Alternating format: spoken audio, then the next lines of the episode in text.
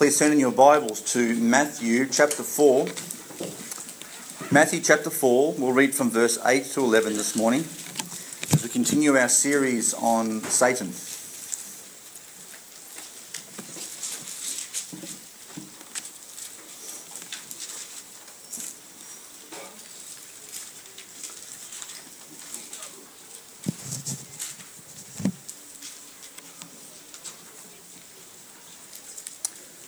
Matthew chapter four, verse eight.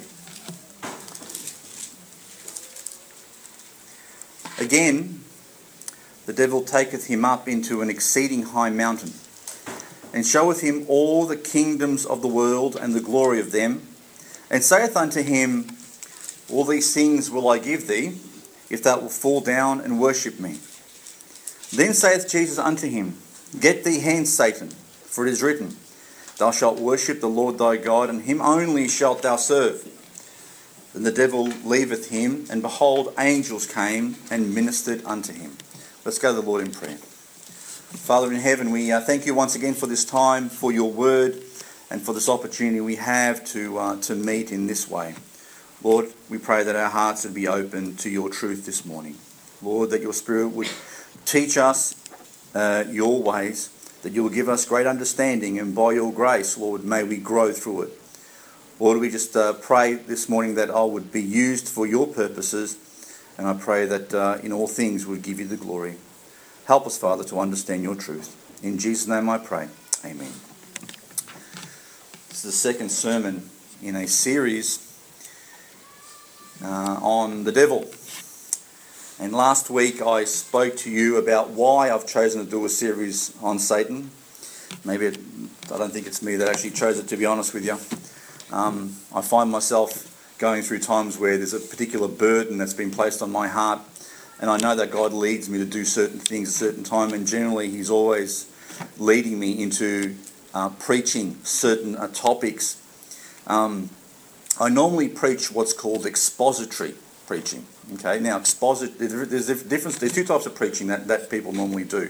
One is called expository, which means you take a particular chapter or a book and you slowly work your way through it, which is what I'm, I, my normal custom is.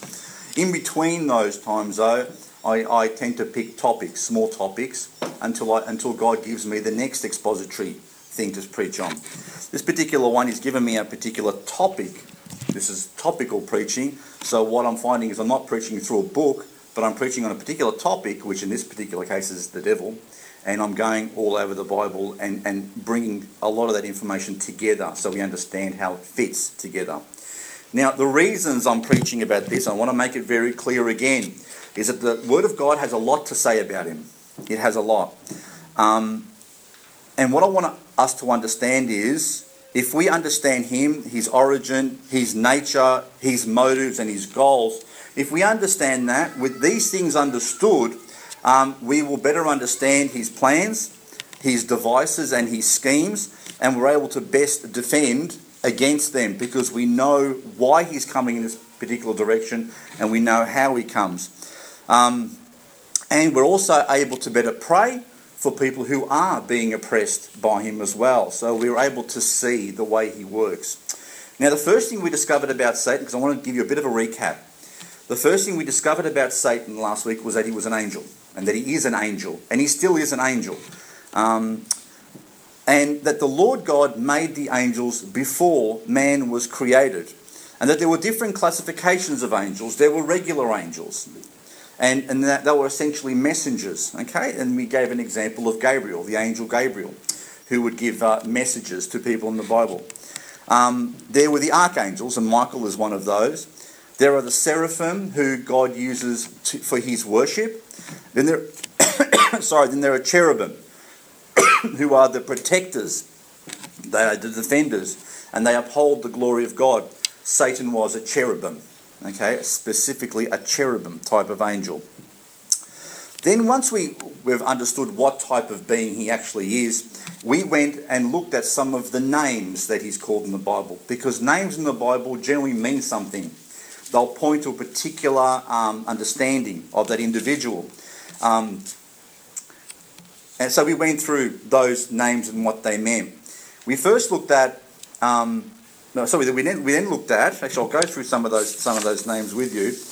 He's first called Satan, okay, which means the, the adversary, the one who come, who resists, and the accuser.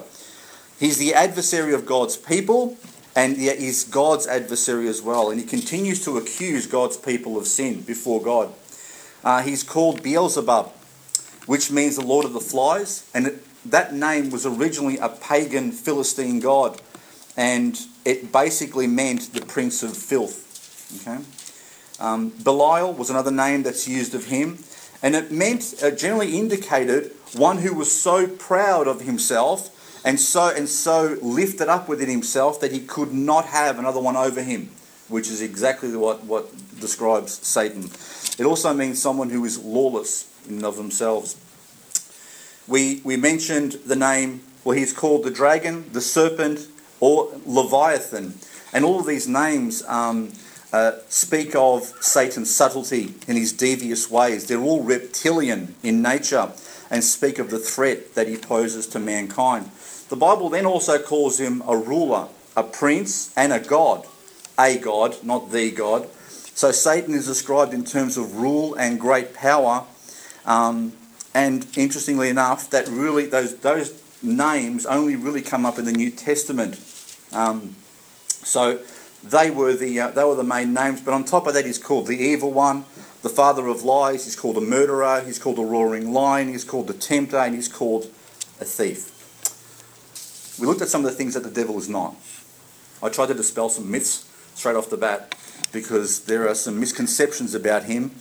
And we, we just, just to recap those, the devil is not an excuse for us to sin as believers. We have no excuse. He may tempt, but believers have no reason or excuse to use him as, as that excuse. The devil is not a guy in red pajamas, okay, who uses a pitchfork and has a has a pointy tail. He is an angelic being. He hasn't turned ugly after he uh, after he fell. Okay, so he's still the same angel that he was before. The difference is he is fallen. Satan is not someone to be caricatured, to be made a joke of. He is absolutely no joke. He has caused great misery and deception in this world. And the reason we see the, the great misery around us, the murders, the uh, and everything else that goes on out there, is primarily because he is at work. Okay, Satan is not the king of hell. He is not the keeper of hell. Satan has never cast anyone into hell. Satan never drags anyone into hell because that is not his job. In fact, one day he will be cast himself into hell.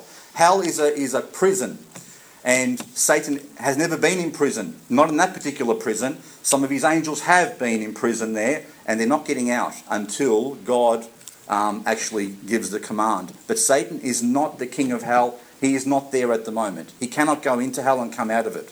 Okay? Once you're in hell, once you're in that prison, you don't get out. All right? Satan does not send or cast, as I've mentioned, people into hell. It's God who does that. It's God's um, uh, authority that sends people to hell. And Satan and his demons should not be the focus of our lives. I don't want you during this during this season, th- this uh, series, or after, to be so fixated on Satan that he becomes the focus and you begin to see demons and uh, and uh, and his work everywhere. I want you to be aware of what he does and how he works, but this is not a call for us to start um, delving into um, demonology and those those types of things. But there are two things I didn't tell you last week. One is that the devil cannot tell the future. Only God knows the future. God is the only the only person who actually knows the, be, the the end from the beginning. Okay, so God is the only one who can actually tell the future. The devil can't tell the future. He can guess at it.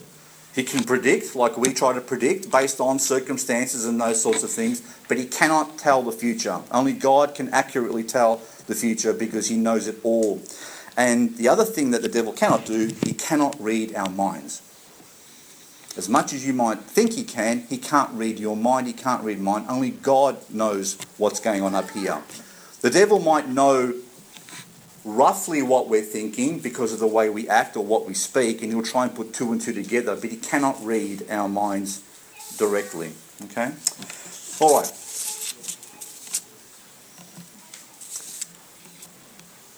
After we learnt those things, and we went through the different names of Satan, we found out that he had another name. And this name was not a derogatory name. It wasn't a name that meant slanderer or accuser or adversary or the Lord of the Flies or the evil one. This name was the only name that he was that we find in the Bible that actually has a good connotation to it. And it was the name Lucifer. Okay? And the name Lucifer means the light bearer or the shining one. And he is also referred to as the son of the morning. Now,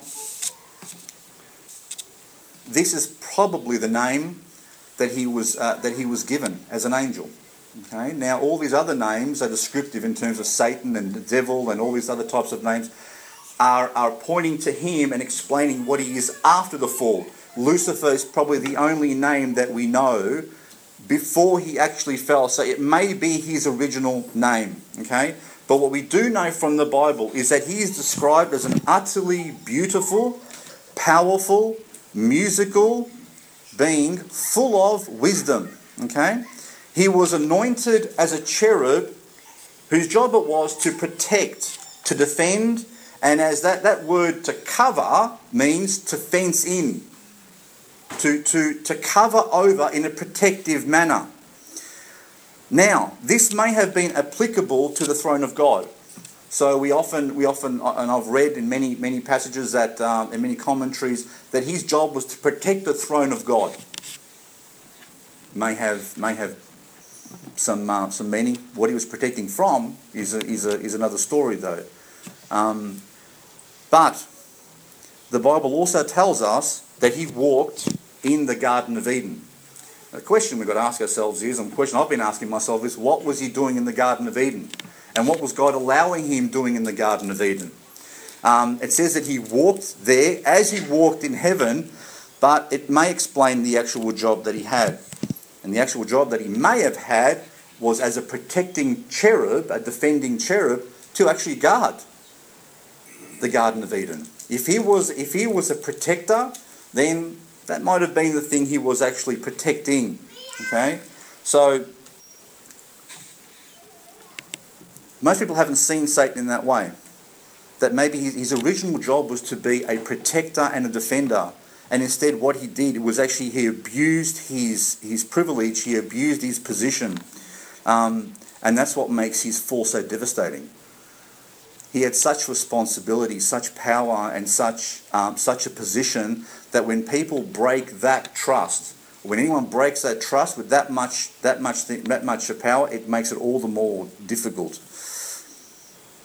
The worst kind of offender is the one who's been given a task to protect, but instead attacks the very ones that he's been called to safeguard.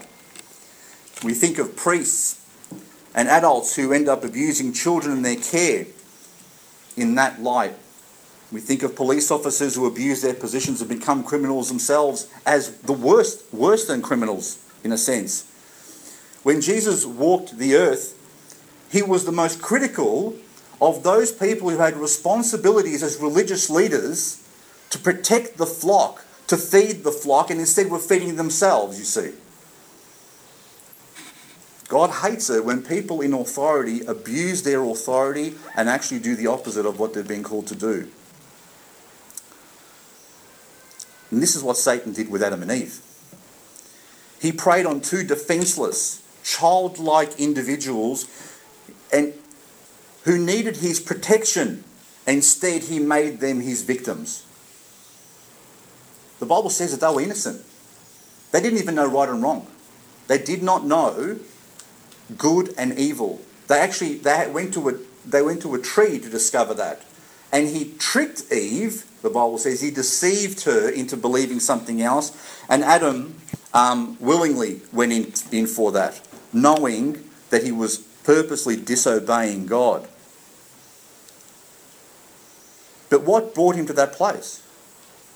What brought him to a place where two individuals whom God had created innocent, like children, what brought him to a position where, where he actually abused that position and made them his victims?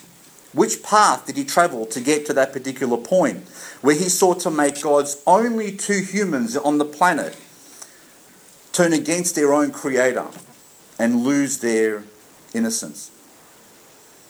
I've been asking that question for a little while now. And I believe that the, the Bible has the answers. And the answers to that question are linked to the fact that Satan has dominion over the earth and controls a vast spiritual kingdom which operates all over the earth now and has operated for thousands of years. It's linked to that. Why he actually um, lured Adam and Eve and tempted them and actually got them to fall is linked to that very thing, I believe. Turn with me to back to Matthew chapter four, verse eight. The original passage that we read this morning.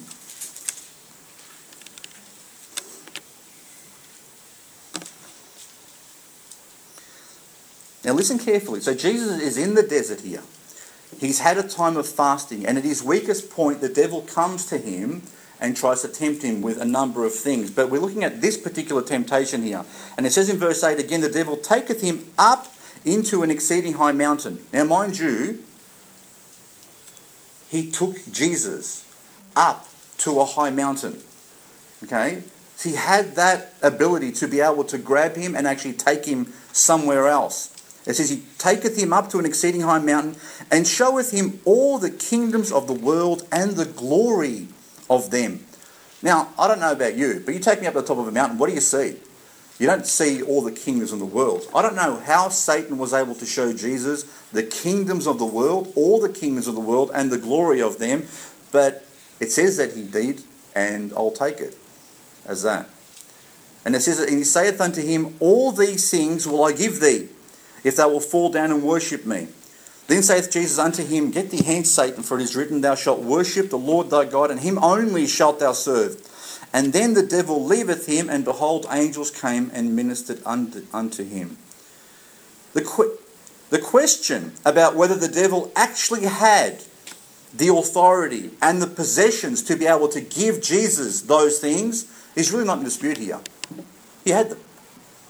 Jesus doesn't say, you don't own those things, does he? Jesus doesn't say, oh, you're lying, it's not true. Jesus says, I'm not going to worship you, you're meant to worship God alone.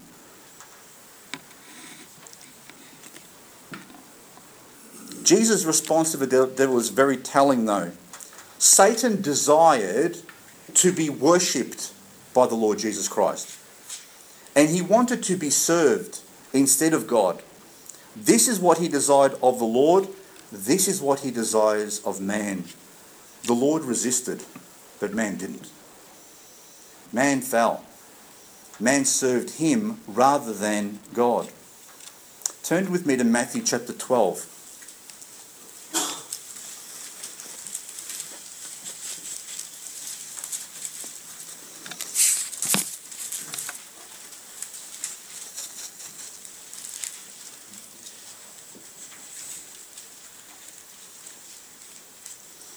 I want to emphasize a particular point, that Satan still has a kingdom in this world. Look at what Jesus said in verse twenty-five. And Jesus knew their thoughts, and said unto them, every kingdom divided against itself is brought to desolation, that's ruin. And every city or house divided against itself shall not stand. Verse twenty-six, and if Satan cast out Satan, he is divided against himself, how shall then his kingdom stand? Indeed, how shall his, his kingdom stand if he fights against himself and casts himself out? The fact is that he had a kingdom. Does he still have a kingdom? Yeah, he still has a kingdom. Even after the church was established, we find that Jesus taught that Satan was still active and had his own seat. The Bible says that he had his throne in a particular place, and that place we find in Revelation. Turn with me to Revelation chapter two. It says that he had a particular place in a particular city.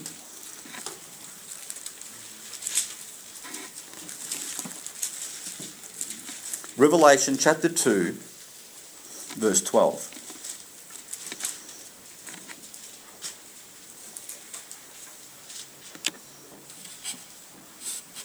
It says, Revelation two twelve, and to the angel of the city...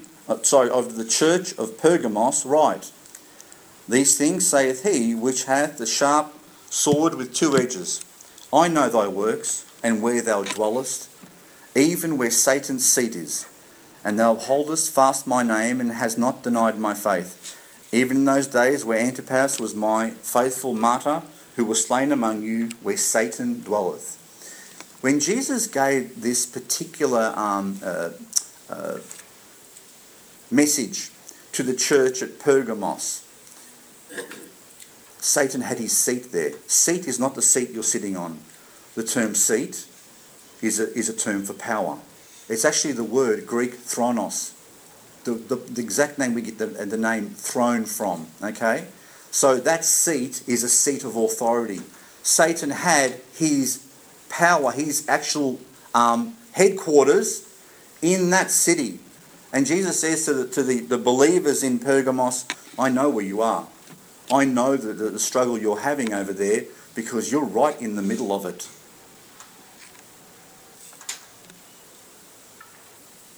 The scriptures teach us over and over and over again, the devil has dominion in this world. He actually has a, a kingdom that he rules, and he and the question is, who are his who are his uh, subjects in this thing? How did it all start? Turn with me to Isaiah chapter fourteen, verse twelve.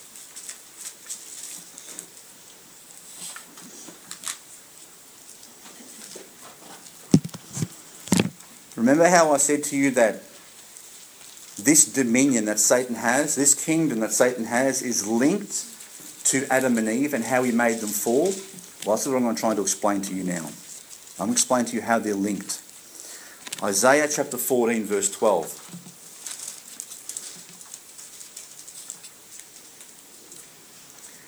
It says, How art thou fallen from heaven, O Lucifer, son of the morning? How art thou cut down to the ground, which did weaken the nations? For thou hast said in thine heart, I will ascend into heaven. I will exalt my throne above the stars of God. I will sit also upon the mount of the congregation on the sides of the north. I will ascend above the heights of the clouds. I will be like the Most High. This is what Satan was saying within himself, within his own heart. He wanted to sit on God's throne. He wanted to be worshipped. He wanted to be served. He saw the way God was being worshipped and adored and served by angels, because the Bible tells us that all angels, every one of them, are ministering spirits. You know what a minister is?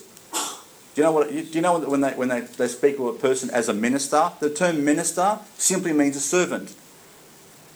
That's what a minister simply is. So even the, the, the ministers that you have in government, that term simply means servant of the people. Okay? So if you have a minister sitting behind a pulpit, he is a servant. Any type of the word minister means to serve. Ezekiel chapter twenty-eight verse seventeen says, Thine heart was lifted up because of thy beauty. So Satan looked at himself. He saw this, this incredible beauty. He saw power. He saw that he had wisdom. He saw that he had amazing abilities.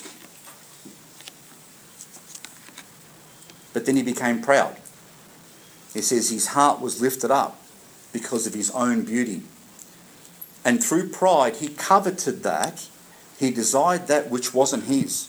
It wasn't his to actually have or even desire. He coveted God's power, his position, and his glory. And pride led him to, do, to imagine wicked things in his mind that he would do. And this was his sin. He was so taken by his own splendor that he chose to rob God of his glory and position and sought to supplant him. He wanted him out, and he wanted to be sitting over there, worshipped by all the angels in heaven.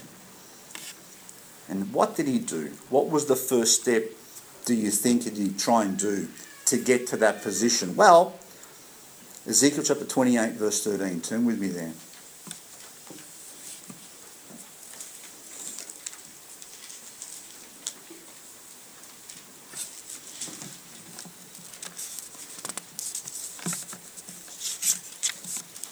Ezekiel chapter twenty-eight, verse thirteen, just to reinforce who he was and what he was originally doing.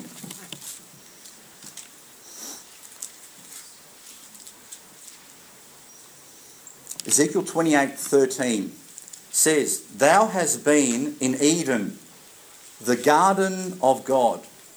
Every precious stone was thy covering, the sardius, topaz, and the diamond. the beryl, the onyx, and the jasper, the sapphire, the emerald, and the carbuncle, and gold. The workmanship of thy tabrets and of thy pipes was prepared in thee in the day that thou wast created. Thou art the anointed cherub that covereth, and I have set thee so. Thou wast upon the holy mountain of God. Thou hast walked up and down in the midst of the stones of fire. So picture this. He is in the Garden of Eden, an angel of God. He has amazing splendor. He's whether whether this particular um, description of all these jewels was some sort of a coat that he was wearing, or or was actually embedded within himself. Okay, we don't exactly know. Either way, he was a good-looking angel, and he was walking in the Garden of Eden. Now, what was he doing in the Garden of Eden? The the abode of angels is in heaven, isn't it? Well, it says that he was anointed to cover. He was anointed to protect, to defend. And I would say that he was meant to be doing that there as well. So originally he was a good being. And we know that something happened after um, man was created. He didn't fall before. Because on the sixth day and the seventh day, God said that everything he created was good. So he hadn't fallen at that point. Okay? We know that his fell, his fall came after. Whether he was starting to have imaginations before that, we don't know. But we do know that he fell after that. So he's in, in his, his original role, a role, Lucifer had access both to heaven and to the earth. On earth, he was allowed in his in his original form to actually walk around in the particular garden that God had planted. Understand this, that Eden was a place. God planted a garden in Eden, okay? And that garden he particularly planted, okay, was for Adam and Eve to live in, all right? So he not only was able to walk the earth, he actually had access into that specific garden where those two individuals were, and God was happy for him to be there. So, between that and Satan tempting them to, to dishonor and disobey God, what was going on? Turn with me to Genesis chapter one, verse twenty-six, because in order to understand what happened, we need to understand what our original parents actually had, who they were. Who were Adam and Eve, apart from being the, our original parents?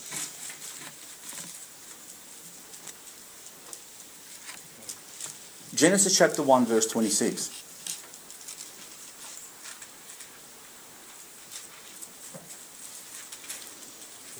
Now look at this. And God said, "Let us make man in our image, after our likeness, and let them have dominion over the fish of the sea, and over the fowl of the air, and over the cattle, and over the all the earth, and over every creeping thing that creepeth upon the earth." So God created man in his own image. In the image of God created he him. Male and female created he them. And God blessed them. And God said unto them, "Be fruitful and multiply, replenish the earth and subdue it, and have dominion over the fish of the sea, and over the fowl of the air, and over every living thing that moveth upon the earth." Do you get what the main message is there? Adam and Eve had dominion on this planet. They were the rulers. Everything was meant to be under them. God made Adam and Eve in his own image. And then he said, "This is your domain. You are the rulers of this planet. You subdue everything that's in it. It is yours to do with as you will."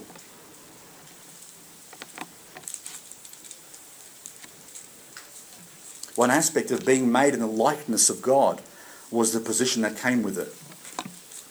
God wanted man to have dominion on the earth. He was to rule, and rule well. He was to have reign over every living thing. And then they were given explicit command to fill the earth and subdue it. to be lords over it. Now, imagine this. You have Adam and Eve, who are who are in a garden. God's created them in his own image. And he says to them, you've got the rule on this planet. This is yours. I'm giving you the whole thing. And then you have an angel who's so full of pride that he can't have anyone else over him. And he looks at himself and he says, look at me. Look how utterly glorious I am.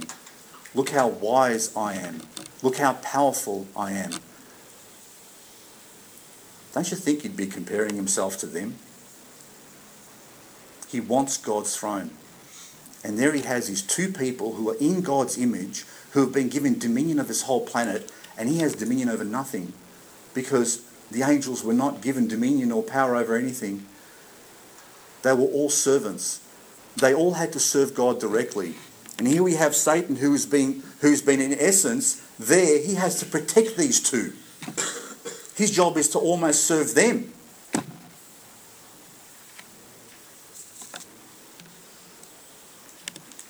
Hebrews chapter one verse thirteen says, but to which of the angels said he at any time, sit on my right hand until I make thine enemies thy footstool? Are they not all ministering spirits, sent forth to minister for them who shall be heirs of salvation? Did you get that? Every angel, every angel is a servant for the ones who shall be heirs of salvation. Do you know who those are? That's us. Just understand, understand what, what that verse actually says. It says that every angel are your servants. Whether you see them or whether you don't, they've been called to minister to us. And I believe that's the original intention of what God had for Satan, or for Lucifer and the angels as well. As Adam and Eve would grow and populate the planet, they would subdue and, and have dominion over it, the angels were called to serve God by protecting them.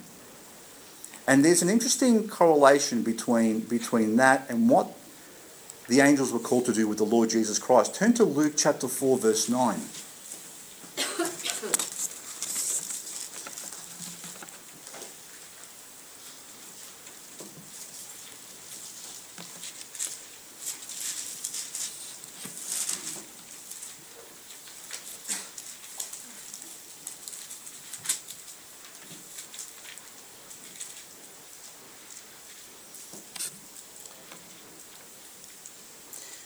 Another temptation that, that, uh, that Satan gave Jesus. And he said, and he brought him to Jerusalem and set him on a, on a pinnacle of the temple. So he, he brought him to the highest point of a temple and said unto him, if thou be the Son of God, cast thyself down from hence. For it is written, he shall give his angels charge over thee to keep thee. And in their hands they shall bear thee up, lest at any time thou, thou dash thy foot against a stone. Now, Jesus responded saying, don't tempt the Lord thy God. My job is not, is not to tempt God and to test his power. But look what the angel's job was. The angel's job was that even if he fell, they were to stop him from falling and injuring himself. Do you know what Satan was doing? Satan was actually quoting scripture. When, he, when Satan said those words, he didn't just make it up. He actually quoted from a psalm. And the psalm says, because thou hast made, Psalm ninety-one verse nine, it says, because thou hast made the Lord, which is my refuge, even the Most High, thy habitation, there shall no evil befall thee, neither shall any plague come nigh thy dwelling. For he shall give his angels charge over thee, to keep thee in all thy ways. Thou shalt bear thee up in their hands, lest thou dash thy foot against a stone. It's talking about a believer. That the angels had a, has a job, have a job that those who put their trust in God have been called to minister to them and look after them. Satan was quoting that to try and, and tempt Jesus to take advantage of it. And here we have this mighty angel in this garden with these two innocent individuals who probably didn't know very much. And he was called to probably do the same. Difficult for a proud person to be able to do that. So what's a proud, covetous angel to do? What do you do in that situation? Well, Genesis chapter three verse one tells us what he did. Genesis chapter three verse one.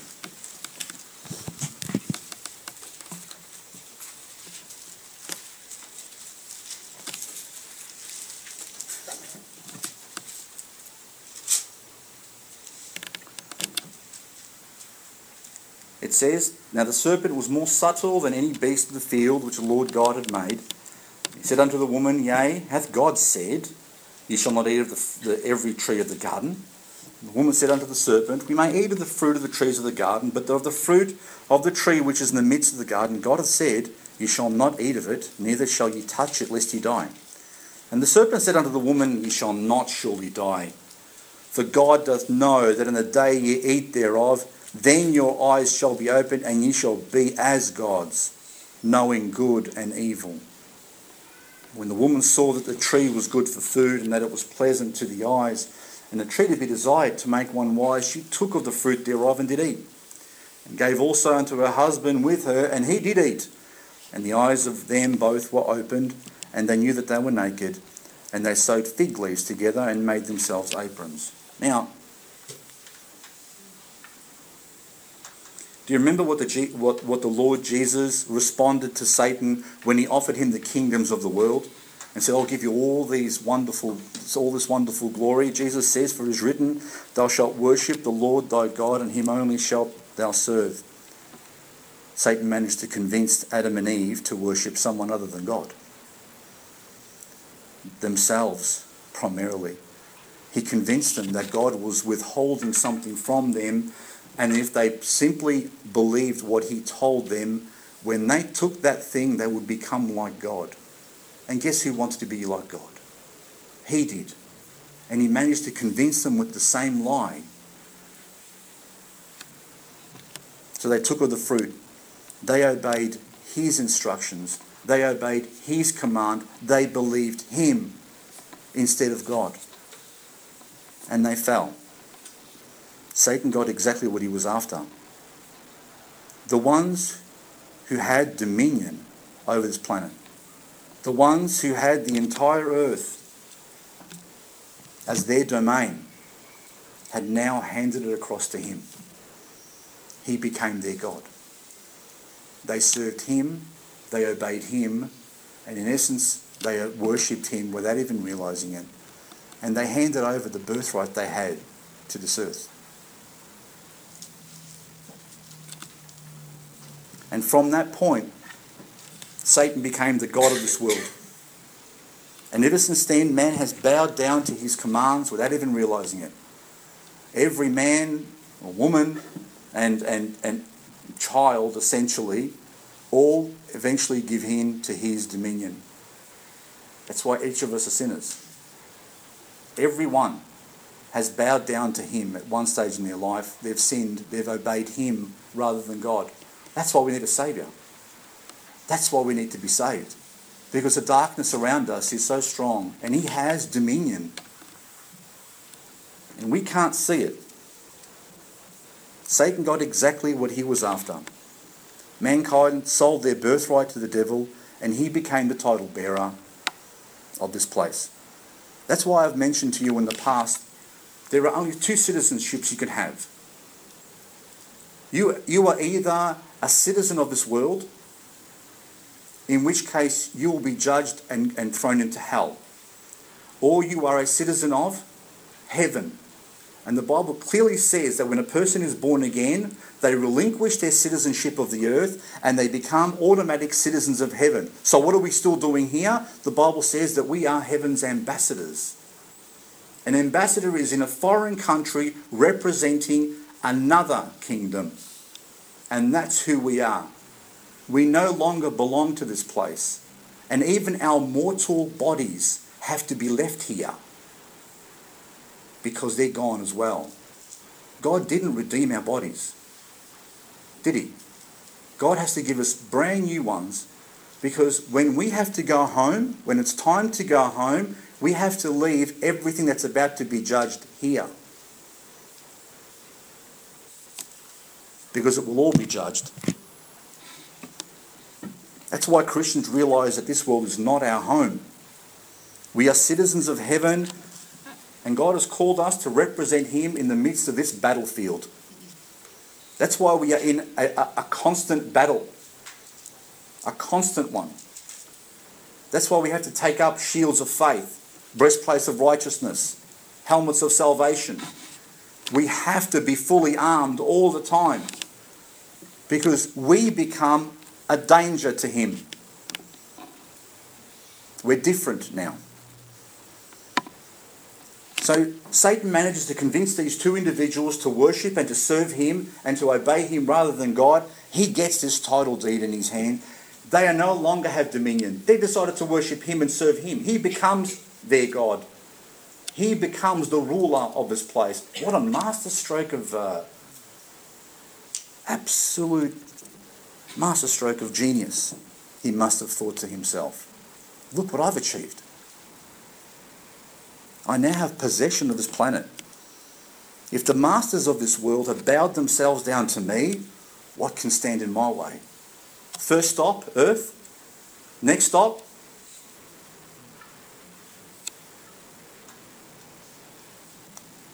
Second Corinthians chapter four verse three says, "But if our gospel be hid, it is hid to them that are lost, in whom the God of this world hath blinded the minds of them which believe not, lest the light of the glorious gospel of Christ, who is the image of God, should shine unto them."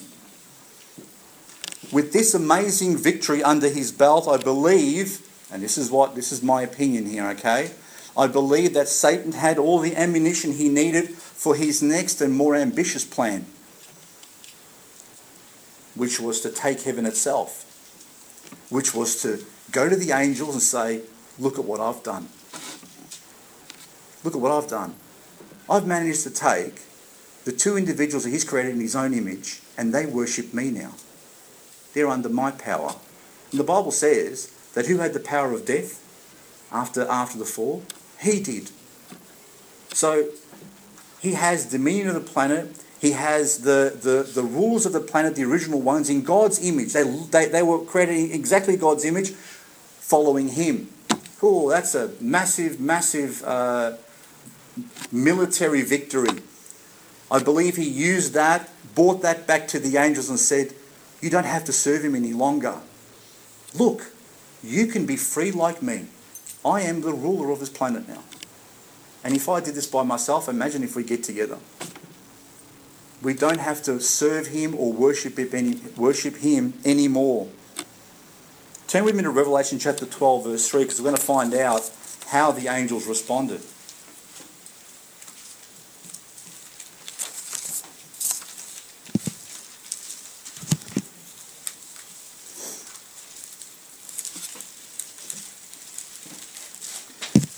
Now, Revelation chapter twelve, verse three and four. Revelation chapter twelve gives us a beautiful panoramic view of history, even from the beginning when Satan fell and he tried to convince the angels to rebel with him. And look what it says here. It says, Revelation twelve, three, "And there appeared another wonder in heaven, and behold, a great red dragon, having seven heads and ten horns and seven crowns upon his head, and his tail drew the third part of the stars of heaven, and did cast them to the earth. And the dragon stood before the woman, which was ready to be delivered, for to devour her child as soon as it was born." Now look at that. Where did those angels, where did those stars fall to? Where does it say they fell? They were dragged to where? The earth. How many of them? A third. He managed to convince a third of the angels to follow him in his rebellion. What would he promise them that would get them to get over to his side? I mean, surely these beings were intelligent. They were powerful. Why would they risk their eternal destiny, their eternal lives, following someone unless he has something serious to offer them? And I think he did. Because it says that when they fell and, the, and their, their little coup in heaven failed, they got stuck here. And this has become their domain. And I believe Satan offered them dominion, a dominion of their own, as a selling point for why they should follow him. Hey, he had dominion of the whole planet. These, these two were going to populate the planet. Hey, you want dominion? I need, I need uh, followers who can take care of the different areas for me. Hey, I'll make you uh, ruler of a continent. I'll make you ruler of a city. I'll make you ruler of... Have you heard that before? He had plenty to offer him. But is there is there any evidence in the Bible that that's actually true? Now there's plenty of evidence in the Bible that that's true. Turn me to Deuteronomy chapter thirty-two, verse seventeen. What Satan offered Adam and Eve, in other words, they would be gods. He offered the same thing to the angels in heaven, that they could have freedom from God's unjust laws, that they didn't have to serve him any longer. They could just be free to do what they willed, and they could be rulers in and of themselves.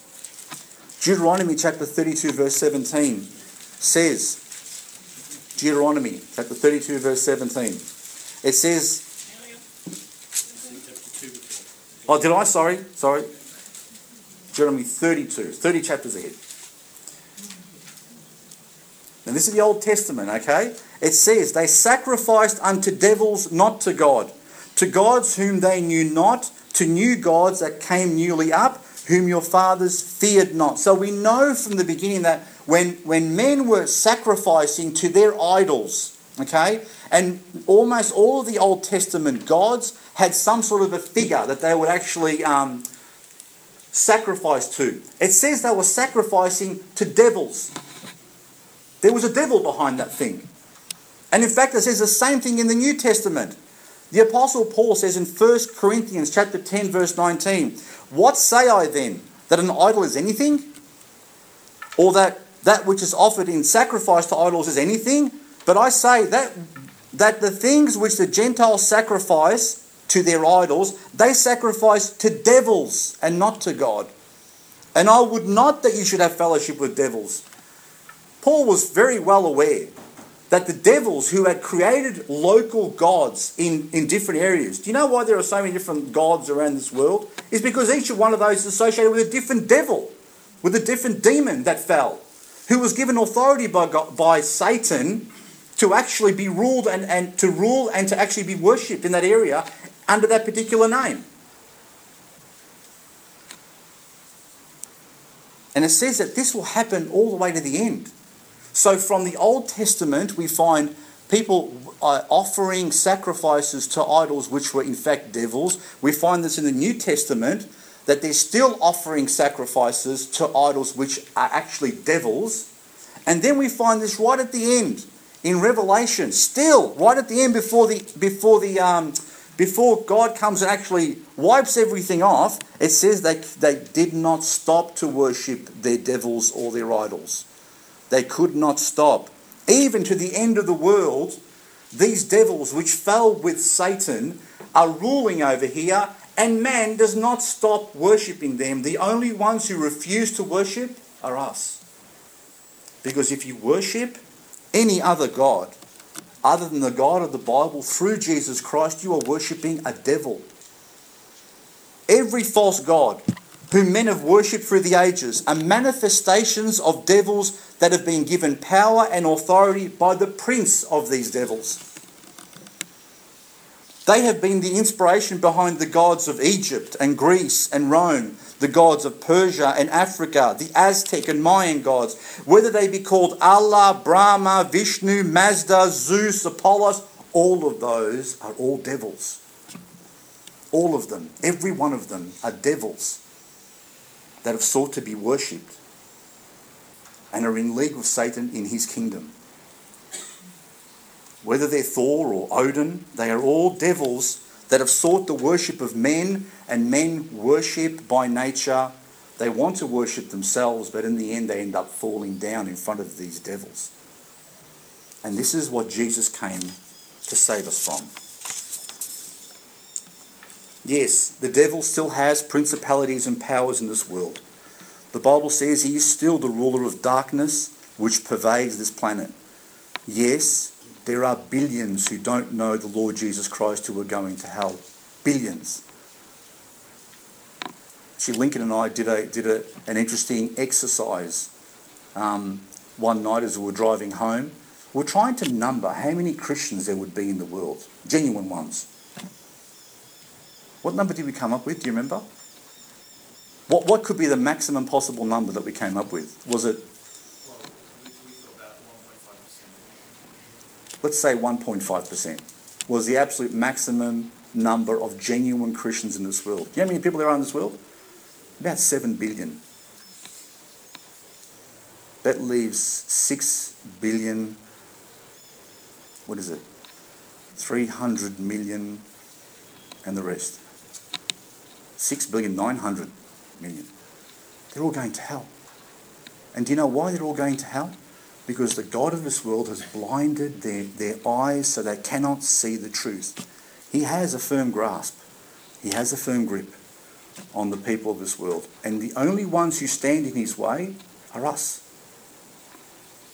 Us. The Bible says that we are the lights of this world because the Lord of glory dwells within us.